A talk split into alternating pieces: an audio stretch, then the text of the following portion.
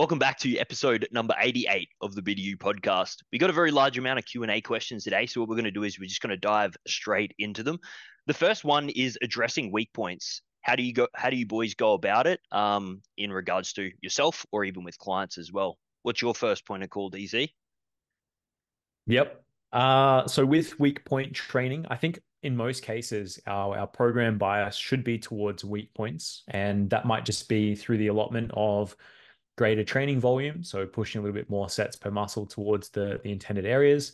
Other areas in which we can further bias, those target tissues is perhaps allot them higher up in terms of the sequential approach with our program. So if we were to put these exercises higher up towards the start of a program, we might be a little bit more fresh approaching them than, for example, if I tend to do a lot of my hamstring, exercises towards the later aspects of my training, and it's always quads at the start, then of course I may not be approaching my training as fresh to target those, those tissues, right? So I think there's a few strategies that we can utilize to further bias, but I do think that in some token, people that have glaring weaknesses where you look at their physique, you look at their canvas, and you notice that there are certain muscle groups that perhaps are lacking. I think it's not just about, pushing more volumes towards those areas. It's also about how are they executing these movements as well. So, are they executing the movements to the standard which is going to produce the intended result? And I think that there's, in most cases, some things that can be improved upon. Such as perhaps in let's say an RDL, ensuring that we're getting good tension awareness on the hamstrings and the glutes. Are we facilitating a good stretch in that lengthened position, or am I feeling all of my load all through the lower back and the exercise is not really yielding, a good result for me? Okay, I need to adjust maybe my execution there to better bias the hamstrings. So I think there's a few different strategies that can be utilized in weak point training. What about you, flat back Betty? Lawrence. Jack. Yeah. I mean, that would have been me a few years ago, to be fair. Mm. Well, mate, as a man who has recently seen Radford Smith in next to no clothing, very recently, and then also he posed for me at the gym, which was good. Fair enough. I can confirm that some significant tissue has essentially been added to pretty much every inch of that man. And I mean every inch. So, yeah. There's a big guy coming to stage in 2043, ladies and gents. You just wait. You ain't ready for it. Jokes aside, I think that probably what I would add to what DC said is remember that, like, when you look at a volume study, for example, or if you look at the classic, say, Schoenfeld recommendations of like 10 to 20 sets per muscle group, you have to remember that that is like an average of the people who were in that study. And for every person that may have been very good with 10 to 20, there's probably a couple that needed only 5 sets a week for the requisite muscle group. And likewise, there was probably others that needed 35 sets a week. So I think don't be afraid to push into some high volumes, even if it might sound like, oh my gosh, this is way too high on paper. Because if you have been training a muscle group with good intensity, with good execution, and you're still just not seeing that breakthrough, you may need to try and just push those volumes up a long way. And the other thing I'd probably say is don't be afraid to try some different intensity techniques. Like for myself, one thing that every block I want to try play around with is a few just different ways of approaching the training. So this is my final week before the deload. So this week in particular, I'm playing around with a few things. Like I was doing some DC stretching, which was not a type of stretching that our DC proposed, but he is the DC. So, we do give him that.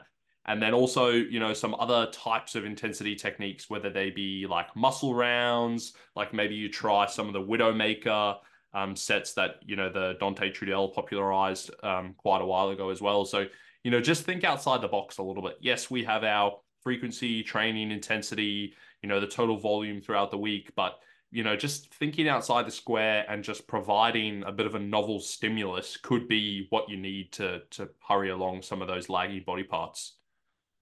I think people will also be quite surprised at probably how much volume said muscle group can actually take across the week when it's set up correctly. Like, if you're hitting it with like maybe like a 3 times frequency and now you're splitting the volume across those sessions, chances are you could probably tolerate a lot more volume than what you'd be able to if you're only training back once or maybe even twice a week. And, you know, some people might get like, you know, oh, well, the study, the papers say 20 sets. I don't want to go over 20 sets. But like you said, Lawrence, like, you know, chances are a lot, there's also outliers there. And not only that, if you're pulling some of the training volume back from other muscle groups, if it is a very lacking body part, chances are you can probably actually get away with a little bit more than what the recommendations say. You got anything else there to add, Jack? Not really. No, I think those are definitely the major points. And I would just grab the lowest hanging fruit first. Don't try anything overly complicated when it might not be necessary to begin with. I think apart from like the frequency, the exercise selection, the form, progression on the lift and the intensity, the last one you could probably attack is maybe the nutrition. So maybe you might have a really productive like building phase, and now you've done a cutting phase and you want to more or less like maintain, or you might be chopping and changing between like trying to hold within like a couple of kilos here and there, like ensuring that your nutrition is actually set up to be making the progression that you want. Like, you know, you're spending time at an actual like surplus, you know, you're obviously ensuring that you're getting enough protein in, and also, you know, you're also getting decent allotments of protein and carbohydrates throughout the day to fuel those sessions. Would you say that, is there any like merit, because I don't know, this is maybe a bit more prominent in like the traditional bro community, but like you sometimes hear of these IFBB pros who they're like, oh yeah, like my coach scheduled my cheat day for X so that I'm like full leading into a weak body part day. But it's funny because like they all refer to both instances. It's like, oh yeah, like I have my cheat day before the weak body part day, or on it, or after it, and depending what like fits their coach's bias, that somehow is like the magical secret. Is that anything you've played around with, where maybe you like schedule a refeed day for a client, not just because it's a big training day, but specifically because it is an area they struggle with?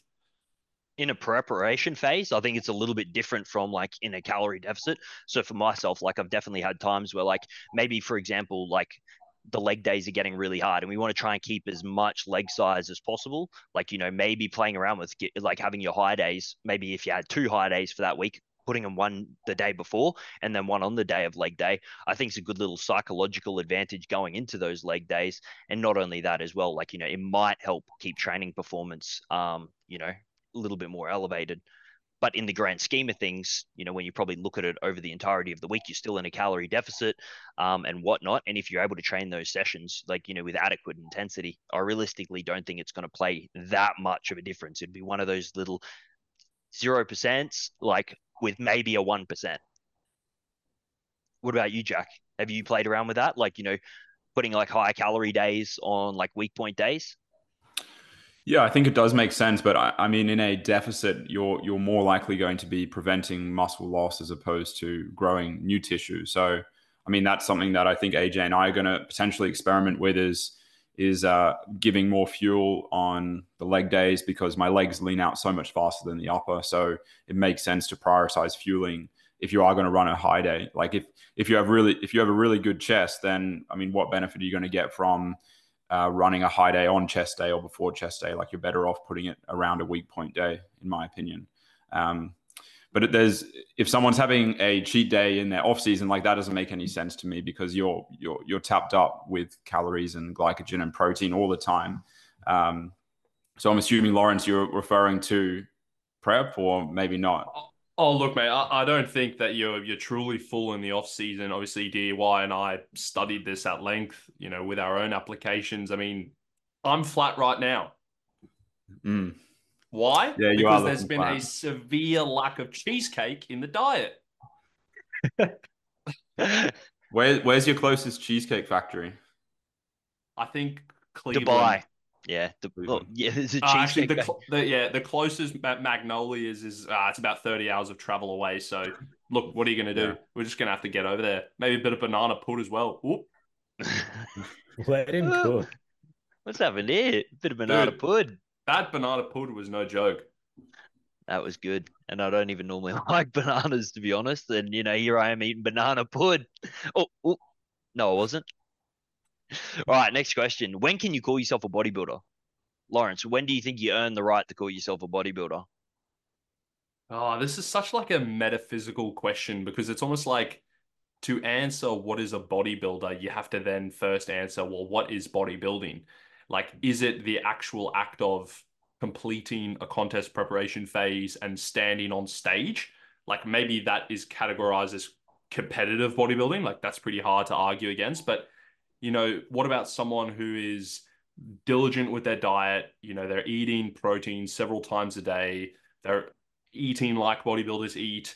They're training with weights and trying to get bigger. They're going through dieting phases and, you know, massing phases and doing everything that a bodybuilder does, but they just don't actually go all the way through with the prep and get it on stage. Like, you know, that person is still doing like 90% of what a bodybuilder does. It's just they're leaving out that last 5%. But I think for me, you know, it's more about like the essence of bodybuilding, or like almost the culture that surrounds it. Like, if you are someone who takes their training very seriously and your main priority is to build muscle and to improve, you know, your physique by, you know, improving weak points and adding size and cutting down every now and again to reveal the bigger picture, like, to me, you're a bodybuilder. Because it's almost like saying, well, you know, if you shoot hoops down at the basketball court, like, no, you're not a basketball player. You have to play in the NBA. Like, I don't necessarily agree with that. So I think that, you know, if you view bodybuilding in the way that, you know, we all do, where it's your lifestyle and it brings you so much more than just, you know, the minute percentage of actually competing, then in my eyes, you are a bodybuilder. Mm. But I've never really met someone that goes, yeah, I'm a bodybuilder, but I never compete. Like, that, okay, like, I can't say I've really ran into someone at the gym that lives the lifestyle. Like, they might be like, oh, I train like a bodybuilder, but like, unless you really like step on that stage, like, are you really a bodybuilder? Like, you know, many people, like, you know, love to train, love to track their nutrition. But now if we were to look from it from a different point of view, just because you train to put on muscle and just because you eat to put on muscle and stuff like that, I automatically assume this guy's a fucking bodybuilder just because he does it. Maybe he doesn't want to be a bodybuilder. He just wants to put on muscle. Well, I think a good example, like, I know that she has competed, but like, the person I often think about when I think about this question is actually a client of yours, DY, Haley, because I know that she did a competition, and from, I think the last time I spoke to her, she wasn't necessarily going to compete again. She actually didn't do the competition because it got cancelled because of COVID. Well, there you go. Okay, no, she's so not a bodybuilder. No, but there you go. So like, she got close to it, didn't end up competing, and then I think the last time I spoke to her about it, she was like, nah, like, you know, I just like living the lifestyle. So it's like, with her, like, she's doing everything that a competitor does, probably to a much higher standard than most competitors. But is she not a bodybuilder? Yeah, it's an interesting one because, like, you know, you got to go back. But at least when, like, what your analogy was with the basketball player, they're at least playing the sport. They're still shooting hoops down with the boys. They might be playing games of basketball, but like, they're not actually on the stage competing in a bodybuilding competition. But that's such a small part of like what we actually do. Like, the majority of the time of our sport is in the gym. And you could even argue that just like doing the day in, day out of prepping the meals, eating the meals, recovering, like, that's almost even a bigger part of our sport than just like the minute percentage that is show day. I think it's purely up to the individual. Like, if someone goes to the gym once a week and doesn't track their nutrition and calls themselves a bodybuilder, like, you're going to be the one who tells them they're not a bodybuilder. Yes. It's up. Yeah, well, that's fair enough. Well, I might not tell him, but I'm thinking it in my mind. This guy's a fucking nut. This guy ain't no bodybuilder. Like, if I don't compete for the next 20 years, am I still a bodybuilder? I guess not then. But you've competed in bodybuilding. So, yeah. Like, you know, you've stepped on the stage. You've done the do. Like, okay, you never know. With you, Jack, it's a fuwazi. You know, you never know if he's actually going to step on stage. I wouldn't even call you a bodybuilder right now. Yeah, that's fair. Okay, but DY, I played cricket for like my whole life. I haven't played cricket in 7 years. Am I still a cricket player? Yeah, but I'm talking about the people that haven't stepped on stage, and then and they don't have any goals to step on stage, but they live the bodybuilding lifestyle. Like, but they actually technically haven't indulged in bodybuilding. Like, they've never stepped on the stage. They never want to step on the stage. Their only goal is to put on muscle. If they come up to you and they say, "Yeah, I'm a bodybuilder," you go, something here seems like, you know. I've got the best example. So those 9 years of his training career leading up to it, was DC not a bodybuilder? He didn't step on stage for ages. He's probably got more muscle mass than like 90% of people walking around. He solidified himself as a bodybuilder when he stepped on that stage. But so prior to that, let's say he was still in the off season. He was like, nah, not enough size. Say he was Jack, you know, and he was just going more time. Is he not a bodybuilder? Like, yeah. What happens if I do pre-med, but then I drop out? Am I still a doctor? Like, even though like I'm studying to be it, I haven't actually got that goal yet of being a doctor. I know in the down the line I want to do it, but then it gets a bit hard. So then I drop out or I fail the exam. Am I still a doctor? Even though I haven't fully finished the process of... That's different because there's a credential process associated with that. Now, this is another situation where I thought... to actually really call yourself probably a competitive bodybuilder, I think you need some level of result to go along with that. Because how many people step on stage and you sit there and you go, is that really a fucking bodybuilder right now? Like, you know, there's got to be a level of achievement, I feel, or like competitiveness to be like able to. Like, damn. So now you're not even like, even if you've competed, you're not even a bodybuilder. DY just woke up this morning and was like, yeah, let's go. We've all seen it where someone doesn't belong on the stage and you really go like, could I ever call this person a bodybuilder? Like, you know, any Joe Blow could actually step on the stage. Okay. Well, are you like, you've never competed in bodybuilding. Are you a bodybuilder?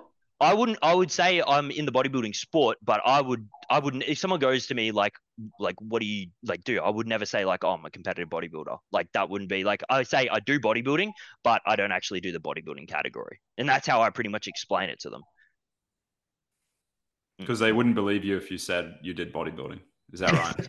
Yeah, exactly. They said, you're way too aesthetic for those guys now. Have you seen them? They're huge. Yeah, man. I'm all about like the classic proportions, the small waist, nice muscle bellies, you know, and I don't want to be too lean, you know, it's a bit unfair. Yeah. You don't want to be too big either, too big and bulky. The only one that hasn't chirped in here is DC. And I want to know like, you know, when can you call yourself a bodybuilder?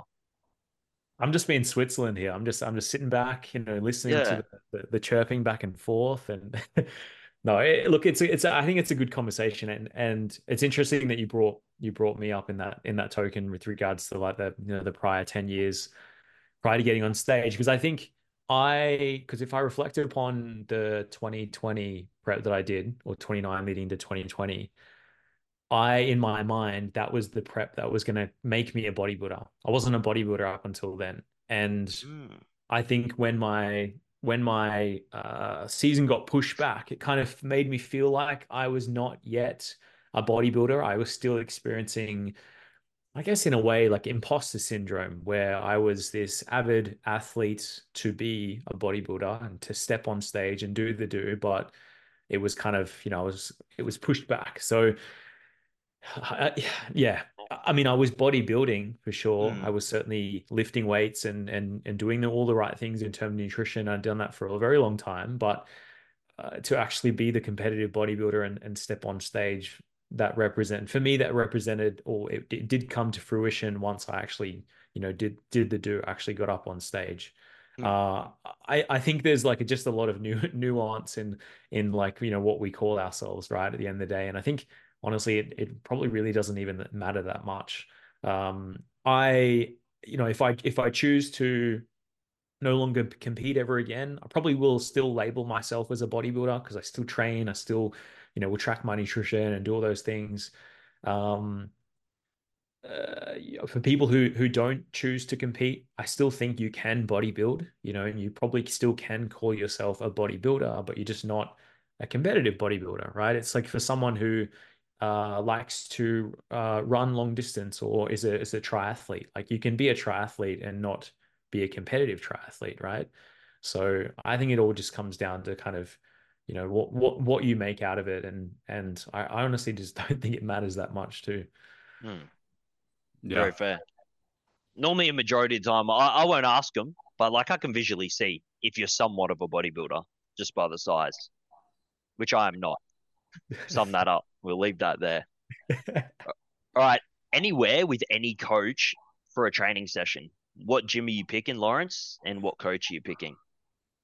It's a great question. See, like, are we talking bodybuilding, whatever the hell that is? Yeah. Well, like, listen, like you could pick a cricket coach, and if he wants to be a bodybuilder, he can be a bodybuilder. Yeah. Okay.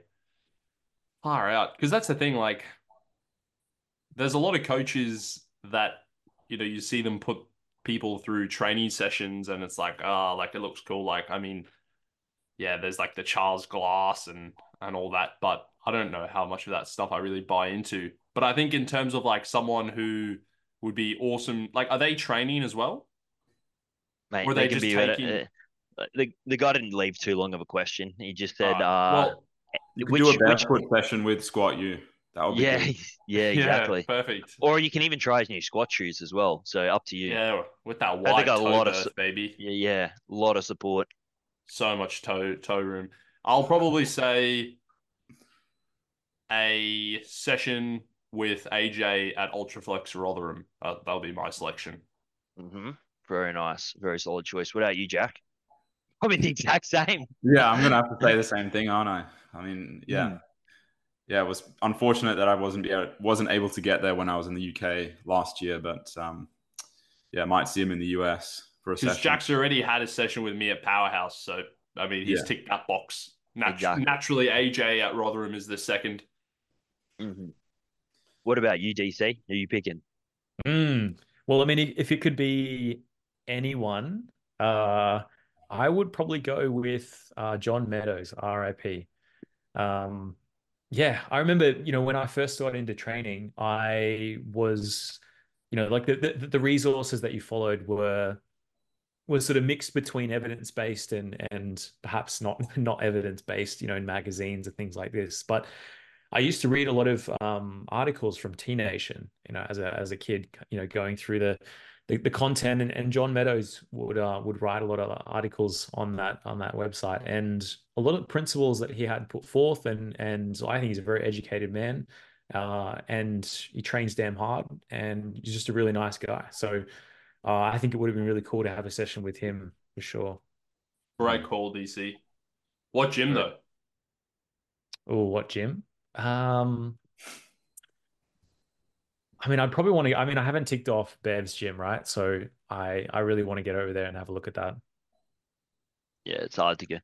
Speaking on like those trainers though, Lawrence, that are like, you know, that you see. Like I remember seeing a Milos session, like of him training one of these guys. I think it was an Asian guy over in one of the Japan gyms, and it was like insane. He would do like a leg day, and it would be 8 exercises back to back. It would be like leg extension, then into like a hack squat, then into like a leg press, a lying hand, and it was just straight back to back, and he would just run them and just ruin them. I remember seeing like even like Sergio Olivia in there as well. I was like, holy God, that would be an absolute nightmare, doing like 8 hard exercises back to back, all to failure, and then you rerun that 3 times. Yeah, mate, honestly, give me one of those like 60-year-old Brazilian women that are just like torturing people in some like dungeon gym in the middle of Chile. Like those sessions where like there's some, you know, IFBB wellness pro, and they literally look like they've been like stabbed because they're just like in absolute agony. They've got 4 people moving the leg press for them at that point.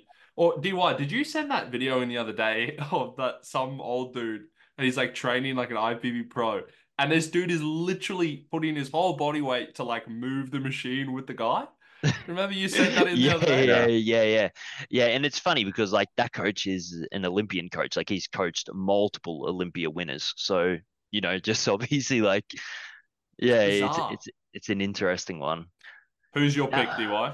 It's hard. It's a very, very hard one, because if it had to be a coach, I really think like, you know, training with Hany Rambod would be like something super special. Like, you know, how many Olympia wins, like 20 plus Olympia wins, even though some of his sessions you look and you go, that's a bit interesting, like 28 sets for chest, like, or whatever it might be. But you're like, just training with that atmosphere with someone with so much knowledge, and then him obviously pushing you, I think could be hard to go past.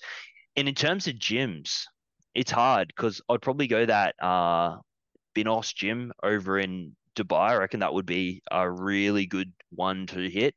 But then at the same time, even like Oxygen and Powerhouse would also be really good, like the Kuwait gym where Jack put on 10 kilos of lean mass in 10 weeks. Ooh, that was a good growing phase. Yeah. Like 10 days he was there. I've just been maintaining since then. Yeah. Some things actually atrophied over here. Yeah. Yeah. You know what is an honorable mention, and that I just thought of, is a session with Joe Bennett, aka the hypertrophy coach, because he's one of those dudes who's like very Meadows-esque, DC, where he like is one of the guys that has the respect of both sides. Like all the IFBB pros respect him because he's worked with like some phenomenal athletes and they all come to him for advice. But then he also is very switched on, uses the evidence and sound logic to guide a lot of his principles. So I think that, yeah, a session with Joe Bennett would be immense as well. Mm. Who else do you think would get a good recommendation in there in regards to training with?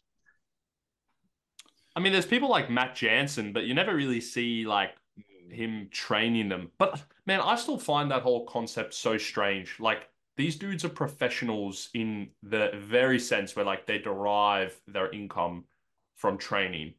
And I like how much more can a coach like really get out of someone at that level? Like I always find it a bit funny, like, oh yeah, I need my coach with me there to push me. Like, I don't know how that sits with me. Mm. Yeah, it's a little bit of an interesting one, but like even like Hany, like he would like literally fly to the country, like for example, like Chris Bumstead, and sit there for like 2 weeks, putting him in through a camp every session, you know, helping him with every meal and stuff like that. To have your coach literally fly to a whole different country just to do a boot camp with you, I think that like sets a vibe, you know, for the actual entirety of prep as well. And then like, you know, he does that for all of his athletes. So I don't know. I think there would be something really cool there with having someone like there spotting you for like multiple sets, multiple workouts for multiple weeks on end in like the hardest prep you're probably ever going to go through, having that knowledge there as well for like, you know, if you do need to ask questions, just having there him that like the fingertip. I think that's like, that, but that's what these high level coaches can do. Like, you know, they earn so much money, like they're able to literally, that's their job to sit there and like, you know, babysit like a couple of Olympia tier athletes. And, you know, that's how they make their money. Yeah. Like the DY coming across assistant coach for Camp General, you know, not even the main man. And he's still got that sort of money. Crazy. Yeah. Yeah, exactly. Like the money I was paid to go over on that trip was just ridiculous, astronomical. No joke. All right. Next question. Do you think the benefits of a surplus, I take this is more or less like in regards to putting on muscle, is more due to the energy to build the new tissue or the energy to push harder into the in the gym and provide a better stimulus? Jack, this one's yours, mate. I would say it's a mixture of both, of course, but I would say probably more the former rather than the latter, because people can still train incredibly hard at maintenance if they're at a effective body weight, like a good body weight for them. They have good external stability through leverages, and look at strength athletes. Like they, of course, some kind of push up body weight and then come down in body weight when they compete. But a lot of them they don't do necessarily bulking phases, and they're still able to be incredibly strong, partly due to the technical efficiency of the lift itself. But and we see it time and time again with our clients that we work with, that people who maybe do maintain for too long, or they're just in a gain-taining phase, like their performance in the gym won't necessarily be poor, but the changes in their physique will have a point of diminishing returns if they don't introduce an element of weight gain. So that's my opinion. What about you, DC? I agree. I agree with Jack. I definitely think it is twofold, and it's not just going to be solely one or the other. But I mean, building new tissue is an energetic. You require energy to do so, and also training intensely in the gym as well has energetic costs as well. So I think the benefit of being in a surplus is to fuel both processes realistically. But I would align more so with Jack as well, that building new tissue requires more energy. And you can see athletes that produce insane training quality and even do so at maintenance, but I do think that as you become more neurologically efficient at said movements, there's somewhat of a cap associated with that. You can only become so technically improved upon a lift, particularly if you standardize those lifts over time. And so the benefits you see in terms of, one's physique comes from building more tissue and strength as well. So that's why I guess a surplus is often promoted within a building phase more so than the tissue that you could build just from keeping your calories at maintenance level. Yeah, very nice. Good evening, Dad, Lawrence. Yeah, I just think it's very simple. Like if the building blocks or the tissues that the things that you need to build muscle are not there, you don't have the sufficient building blocks, you're not going to be able to build it regardless of how hard you're training. Like, you can train as hard as you want in prep and you're not really going to gain any additional tissue from that. So I think it's pretty clear cut. Mm. And I don't think there's many times where you're probably going to be sitting in an energy surplus and realistically not pushing much harder in the gym and making that progression that you see. They kind of like coincide. It's like, if you're going to get the benefits of the surplus in regards to, you know, building more muscle tissue with that extra food, but then the training performance is also the byproduct of that. Not very often you're going to see one without the other. Normally they're going to coincide. Can posing be too over the top / cocky to the point where it becomes and like portrays a sense of arrogance? Jack, have you seen this with classic at all? Not really, to be honest. I think, I don't want to sound biased in saying this, but I would say it's maybe comes across more in the female categories than the males. Like, I can't think of a situation where someone is maybe too cocky in classic or bodybuilding due to the way that they pose, unless they're potentially, I mean, there was that situation, of course, between like Ronnie and Jay where like they touch each other's glutes or quads. Like, that's a little bit cocky and arrogant, but at the same time, it's a bit lighthearted. Like, if someone's doing that purely to tell the judges, oh, look at this guy's quads, he's not lean enough. Yeah, that's pretty cocky, but you don't really see anyone doing that. It's always from a lighthearted perspective. Yeah, exactly. But I think the short answer is, yeah, it's totally possible to be cocky, but I don't think it's very common. Yeah. But what do you think about maybe the female categories? I think you definitely see like a lot more variety, I think, with like, especially like the natural federations with like the bikini routines, like, and stuff like that. Like, you know, you see a lot more flow than what you would normally see. And the variance is a lot different. Like, some people won't have any flow and it'll just be like, you know, just very nice and pleasing to look at. And some people have so much flow, it just looks over the top / like, you know, maybe a bit too confident. Now, necessarily, I don't really see that with the IFBB. I think it's because the IFBB, like, you know, has such a judging criteria on the overall look, like how they present themselves on stage, where you don't really get that like over the top flow that you might get with like, you know, an ICN bikini competitor, for example. Like, you know, the judging criteria is a lot different. It's like a lot more straight cut with the IFBB. So I definitely think, like, you know, you could probably be a bit too over the top / like, you know, flowy, let's say, for like the IFBB, to the point where it's definitely going to get you marked down. But like, you know, in terms of confident and arrogant, like, you know, you should be confident within your posing routine, especially after, you know, most IFBB girls probably practice 200 hours of their posing routine before they even step on that stage. And to be honest, that's probably a stock standard minimum for a majority of those girls now. So like, you know, by 200 hours, you're pretty damn proficient with your routine, and you're probably going to be pretty confident with it as well. And, you know, I wouldn't like, if you're then going to portray that as arrogance, maybe on the back end, and like, you know, that's how your posing routine looks. I don't know. I don't really see it too often where some girl looks so good with their posing routine that it comes across as arrogant. Like, for example, like Ellen that competed last season, she looked absolutely phenomenal with her posing. It was like, it was so confident. Like, you know, you could tell that she had practiced hours of it, and there wasn't a single bit there, like, you know, with the confidence that she portrayed within a routine, that it came across as arrogant. She knew that she deserved to be on there. And you could definitely tell that just by her routine. I think outsiders of bodybuilding as well, if someone's not familiar with the sport, it can definitely be interpreted as arrogance, because I mean, even if you speak to a bystander who hasn't gone to a bodybuilding show and you're like, hey, these guys, they get shredded and they go up on stage and pose, they're like, oh, these guys must be so arrogant, vain, full of themselves. But that's, of course, I mean, sure, there are vain bodybuilders, but for the most part, I think we're all pretty stock standard.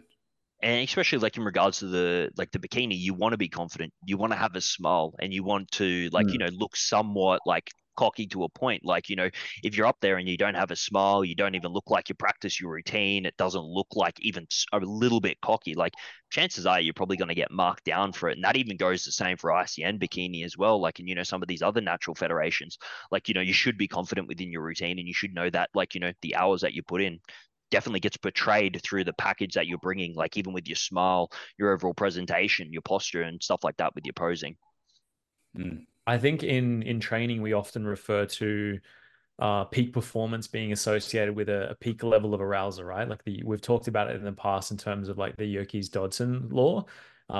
And I think that can even apply upon posing as well on stage. So Like we've all seen, for example, some competitors that have walked out on stage and perhaps they're just a little bit too mellow. They just go out there, they're just kind of too chilled, too relaxed.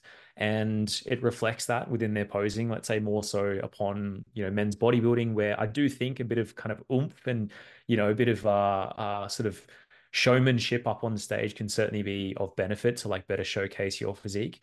And then on the flip side of that, I think where someone comes out and perhaps they're way too aroused, they're way too hyped up, they're way too, you know, yelling at the crowd and gritting their teeth and, you know, roaring kind of thing. And I think that can detract from someone's posing to the point where maybe they forget to control their abdominals in a front pose, or maybe they're forgetting to switch the legs on because they're so, you know, hyped up and yelling at the crowd as they're hitting their, you know, their front double bicep pose. So I think on both ends of the spectrum, there's probably an optimal point of sort of hype for you as the athlete, where you're going to be able to essentially train your best, you know, in the gym, and also be able to pose your best as well. Yeah, because like the only thing that I could really think that's come across as probably quite arrogant is like what Jack mentioned, like, you know, with like the Jay Cutler and like Ronnie Coleman, like, you know, when you see them like visibly going like back and forward, one's obviously quite arrogant, but like realistically, you don't see that anymore at that caliber. So I think where sometimes arrogance can come through is like if the marshalling people on stage have put the competitors too close together. And then you're, you know, let's say you're in a back double bicep pose and you're going to strike that and your arm's being shaded by someone else. And then someone else has kind of, you know, brought their arm forward or taken a step back. And I think that can sometimes showcase arrogance where, you know, someone in the crowd will go, look at this guy, like he's stepping back into the pose, like to try and look bigger towards the crowd. But I look at it from the perspective, like if I'm the competitor up there and we're so close together and I'm not being seen, like I'm going to step back, I'm going to like bring my arm into view so that I get seen by the judges, not because I'm like, hey, fuck these guys next to me. It's more because like, I want to get seen, right? That's why we're up there. So I think sometimes that can be perceived as arrogance. And then of course there's those competitors that they're like, everyone's evenly spaced out, but this guy's taking like 4 steps back towards the judges, you know? And to me, that's like, all right, that's like not on, man. You're a dick. Step back.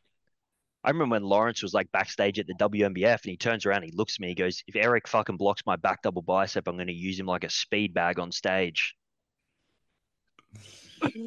Oh, mate, Eric listens to these, so he'll like that. Yeah, and he'll confirm it. Yeah, exactly. I believe he did hear it at the time.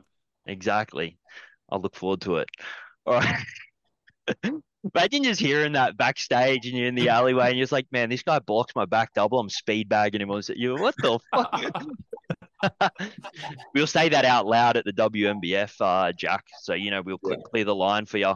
And we'll edge you back a couple of inches on that line too. But then it would be like correction. Like I'm not doing it now because I'm too depleted. So maybe like in the off season, we might take this outside. Yeah, exactly. Exactly. Has comp prep impacted your relationship with food in a good or a bad way? What about you, DC? I think it certainly can. For me, not personally, definitely not personally. I would say through the initial stages of the recovery phase, certainly, you know, you're trying to establish a relationship towards food again. But I think because I know what it's like to establish balance within the off season, I'm able to compartmentalize prep for what it needs to be in terms of precision, in terms of striking targets, in terms of the diligency and you know, the precision essentially around tracking and having everything on target, right? And then the balance that you establish within the off season, I'm able to separate those two from one another. Not to say I don't prioritize good precision, etc., within the off season, but we know that in a contest prep, it's you know, it's a level up, right? So, but I think some competitors can walk away from it and have a very jaded understanding of what nutrition then needs to look like outside, to the point where, you know, off-plan meals can create a lot of angst and anxiety, because it's not tracked, it's not on target, you know, and vice versa. Some people who essentially establish so much prep trauma, I like to call it, that the idea of tracking just completely freaks them out and stresses them.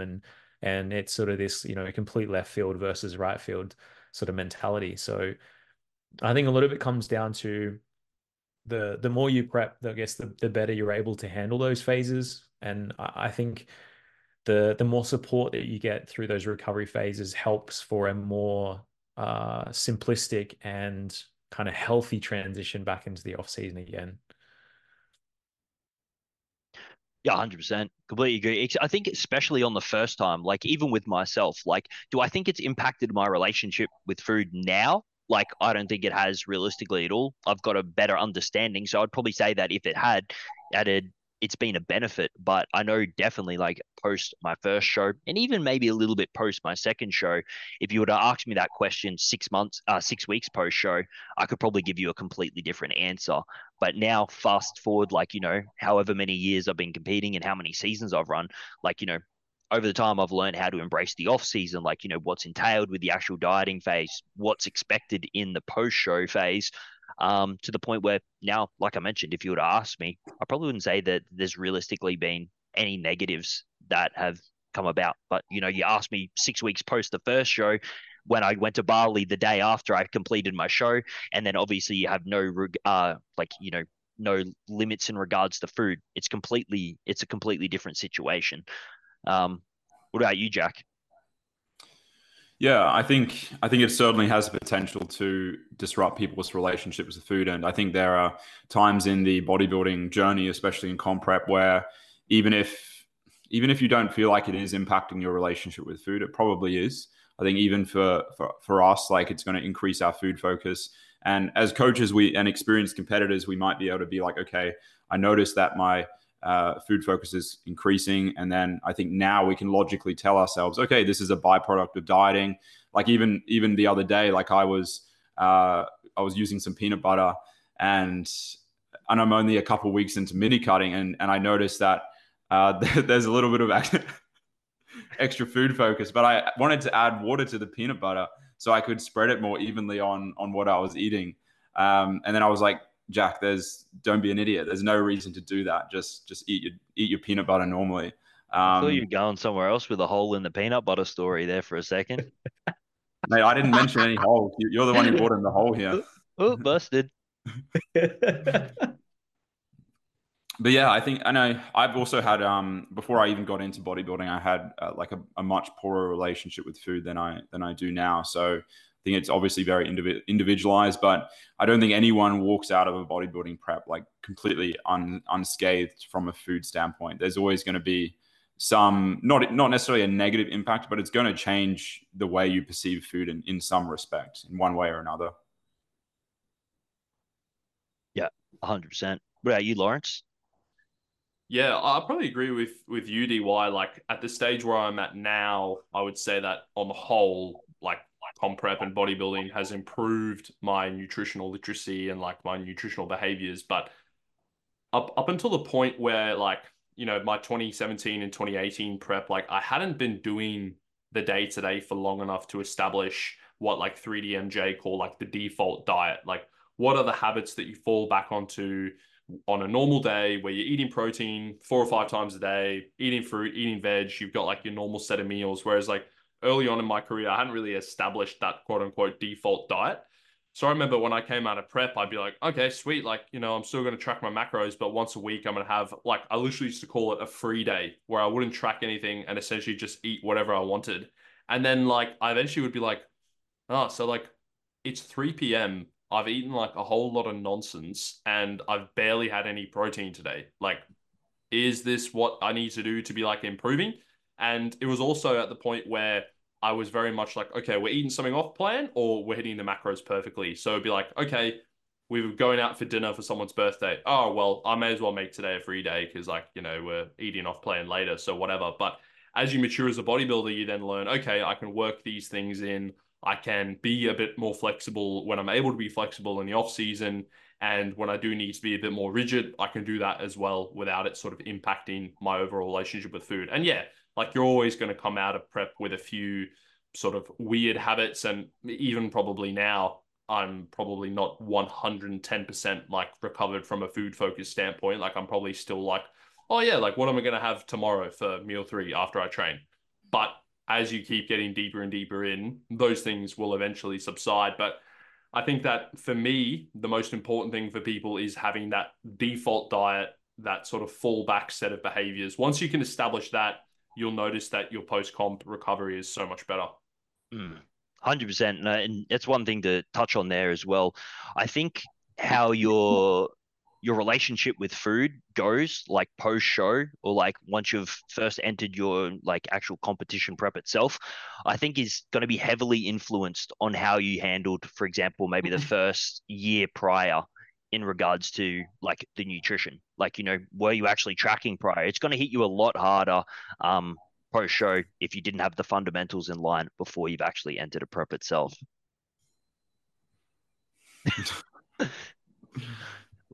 Lawrence is showing nonsense on the potty, boys. I'm sorry, listeners. Oh, Jack, crunchy or smooth, mate? Smooth all the way. Yeah, smart choice. And then, and then crunchy on the top. It's a much better experience all round. Crunchy when he spreads it. Smooth. Yeah, smooth. All right, Lawrence, you're going to have to listen up here, man, because this next one's fun. Right. Best post-workout recovery. Stretching, foam rolling, sports massage. If someone was to say 30 minutes post-workout, you have 30 minutes to kill, what would you recommend them to do? Now, this is obviously outside of getting your nutrition in, you're sleeping in. If someone was to ask you, what would you be like? Hey, you know what? If you got 30 minutes and you got unlimited money, go get a deep tissue massage. Or would Lawrence's you elbow, yeah. 100%. What would you go? Look, I probably, if it was like immediately post-workout, I probably wouldn't recommend like, especially like a deep tissue massage, for example. Like now, would you maybe benefit from like a light massage, like technically you call it like effleurage, where you're just moving some fluid around, makes it feel nice. Like that could be okay. But I think if anything, deep tissue may be a bit too disruptive immediately following a workout. And I would say even in general, you should be relatively selective about when you do have a heavy massage. Like I wouldn't be putting that on, you know, the day before a hard training session or even the day of a hard training session, because it is still a stimulus or a quote unquote insult that the body has to recover from. So I think that, you know, deep tissue wouldn't be doing that very close to training, I would probably say. Other things like, for example, like for me, I trained legs today, and once we get off this call, I'm going to go for a little walk, and I know that I'm going to feel better after the walk. So I think that a bit of light activity can be pretty beneficial, like just moving around, getting a bit of blood flowing. But man, it's like, would I honestly sitting on the couch and just relaxing is probably the thing that I'd go for, because like everything else, yes, it might have a small benefit, but is it really going to make a difference in the long run? Probably not. So if I had to choose one of those modalities, I don't know, maybe put some compression stockings on and go sit on the couch. But other than that, I'm not sure. Now, if you were to implement some of this stuff, because I know that you do some stretching and some foam rolling, would you put it in pre-session if you were going to implement some of this stuff? Or how would you go about that?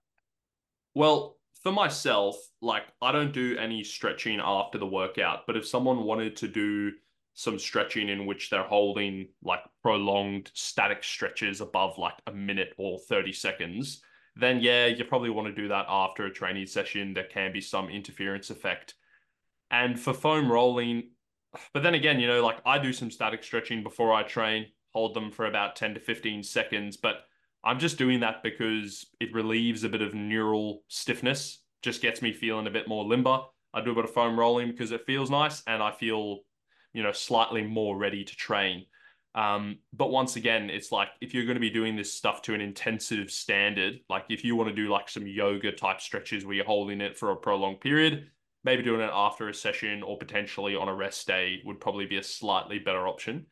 And once again, like a lot of what we're doing with the foam rolling, with the stretching, we're not actually impacting tissues. We're sort of working on our nervous system and just desensitizing a stimulus within the moment. Now that doesn't discount it because it can still make you feel better, but realistically it doesn't really matter when these things happen because they're very sort of transient changes and they're only happening for a very small amount of time. Perfect. Very well summed up. Next question here. This one's going to you, Jack. How do you overcome anxiety before a hard set? yeah, it's interesting. I had this conversation with a client yesterday, and I think the more you train, the better you get at overcoming it. Like for us, I think for all of us, we get an element of anxiety maybe associated with a lift that we know is going to be very difficult, or anxiety associated with not just the difficulty, but the desire to improve and to progress because we care about the lift itself.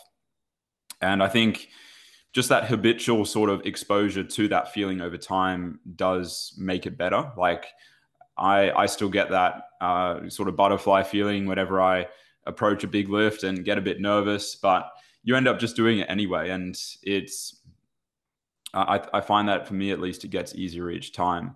It never gets easy, full stop. And I think ultimately you should be enjoying the after effects of the lift itself too. Like at the end of a session, if there's no sort of positive reinforcement associated with the training session, then that's also questionable. So I'd like to think that the reinforcement afterwards, like the endorphins and that you get, makes it easier next time, or you can at least remember that. I would also potentially consider like assessing the amount of volume that you're doing, especially for those larger lifts, which that anxiety is often correlated with. Like, are you doing any junk volume? Could you maybe consider reducing sets a little bit, extending your rest time? Maybe, maybe not. But yeah, those are my overall thoughts. There's one point I'm going to bring up here with like the sets is like, are you actually afraid for the set? Because I know for myself, like it wasn't realistically the given exercise that gave me the anxiety. It was more or less like the forced progression that I feel like I had to make. Like, for example, with myself in the off season, like I kind of preemptively like, I'll look at my logbook, I'll look what I did last week. And I'm like, all right, I got 80 kilos for 7. This week, I'm going to get 80 for 8. And I more or less get that anxiety around like, you know, if I was to get it, like, I need to get this extra rep here, like, because otherwise I've got one shot here. If I don't get that extra rep, I'm the same as last week. And that's what more or less gave me the anxiety, because the actual lift itself realistically did, well, considering I don't train the legs hard anymore, it makes it a lot easier. But that's obviously, true. Yeah, because a lot of the anxiety when you'd probably ask anyone would probably be on the lower body. But another thing is like, what's the worst that really happens if you fail the lift? If you got good form, good control, like, you know what you're doing within the set, you've got good composure. The worst thing that happens on the leg press is it hits the little stopper, you're done. So what? You missed out on that extra rep. Like, get in the zone, like, give it absolutely everything you have. The worst thing that happens is it hits the little stop up. You don't end up making the progression. So it's not the end of the world tackling that set, but obviously go into that set, with a clear idea of where you want to go in regards to the progression in that set. But like I mentioned, the actual exercises themselves don't really give me the anxiety. It's more or less the progression that I force upon myself that, as a competitive person, that really probably drives that anxiety. What about you, DC? Yeah, I think they're all great points. I honestly don't really have a whole lot to add here. But I think trying to decatastrophize the lift itself is important. And like you mentioned, Jack, constant exposure to that lift is important. I think it's also important to find where this angst is coming from. Is it an angst associated with progression? So I value progression so much that if I don't make progression, I'm not going to feel great about myself or my lift. Or am I having, anxiety around this lift because I'm going in there thinking I'm about to snap my lower back in half when I'm deadlifting? I think if it's the second option there, then, I'm, and you could even speak on this, Lawrence, but I truly believe that if I go into a lift and I'm thinking that I'm going to hurt my back, like I'm probably going to do it at some stage.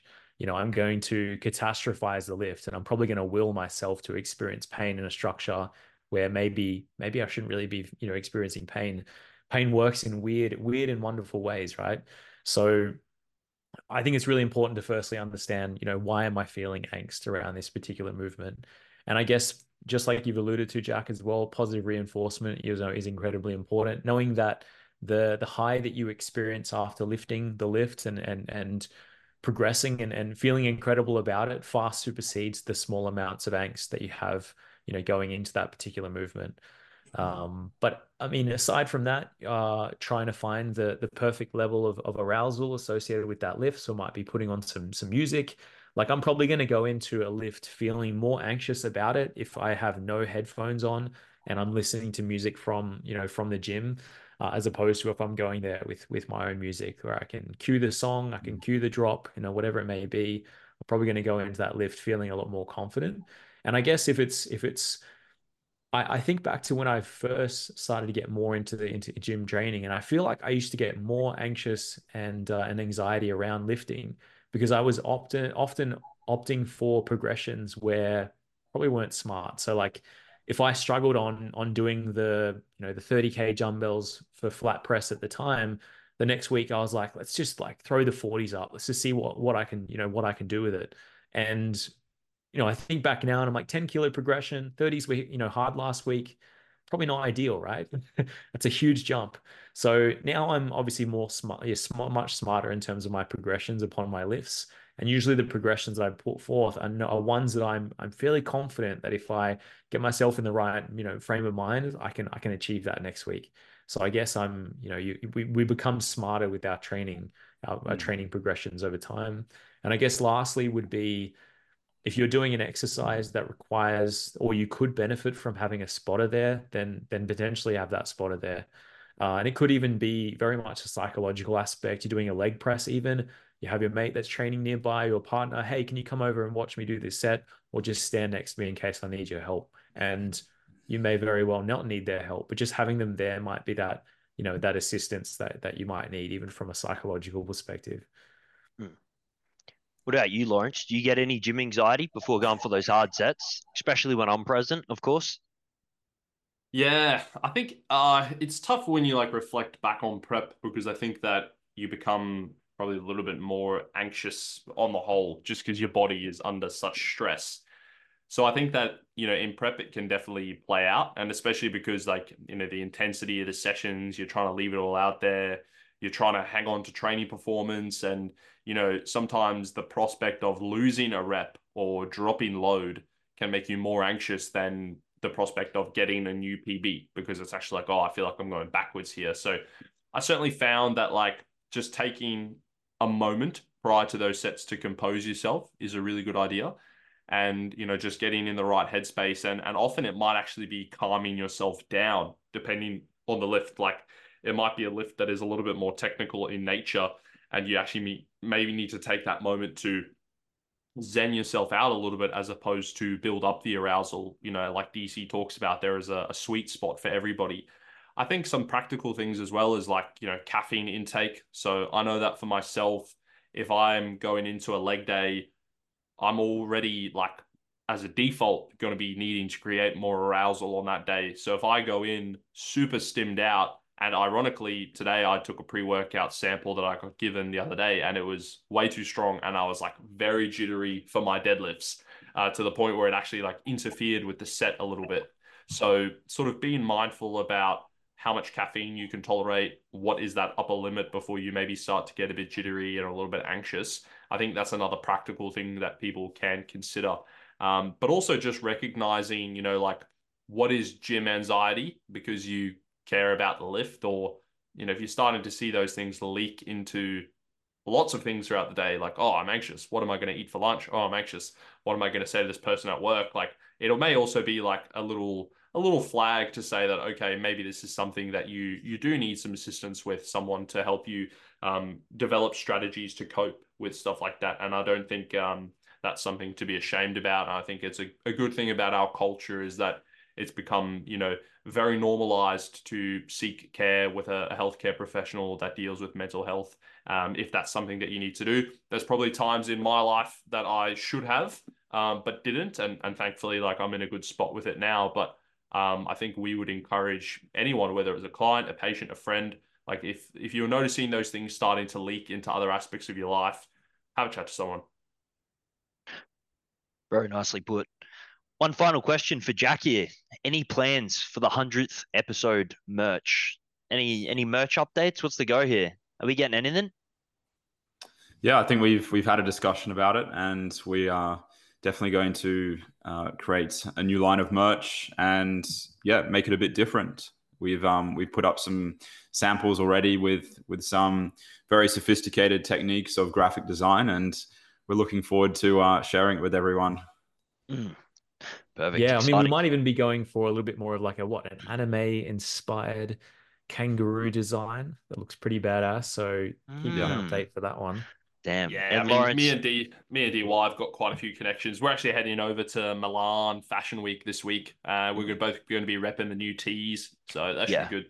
We're going to get them handmade in the Prada factory over there in Milano, and then we're going to be getting them shipped in. So they are going to be authentic, and they're really going to be top quality. Now, with that, Lawrence, you did end up placing the orders for the new cars too. We kind of knew these were going to be a big hit, so we've already preemptively ordered all 4 cars. Yeah, mate, between the online coaching, between the sheer amount of money that we generate from ad revenue on this podcast, yeah, it's not going to be an issue. And with these shirts going at $99.99, and to that you might say, Lawrence, where's the decimal? What decimal? Yeah, exactly right. Exactly right. Like, these shirts are limited. And not only that, I'm super excited to see Jack pick him up in his new Cybertruck once he gets that payment, the first payment coming too. So I'm excited for it. Yeah. Can't wait for that. It's not Jack's Cybertruck. He's giving away this one, just like the last Tesla. Yeah, he's actually going to get 2. So, yeah. Very nice. So, exciting things to look forward to, listeners. But that is yet another episode of the BDU podcast. Thank you all for tuning in. If you can, leave us a 5-star rating on your platform of choice. Catch us next week.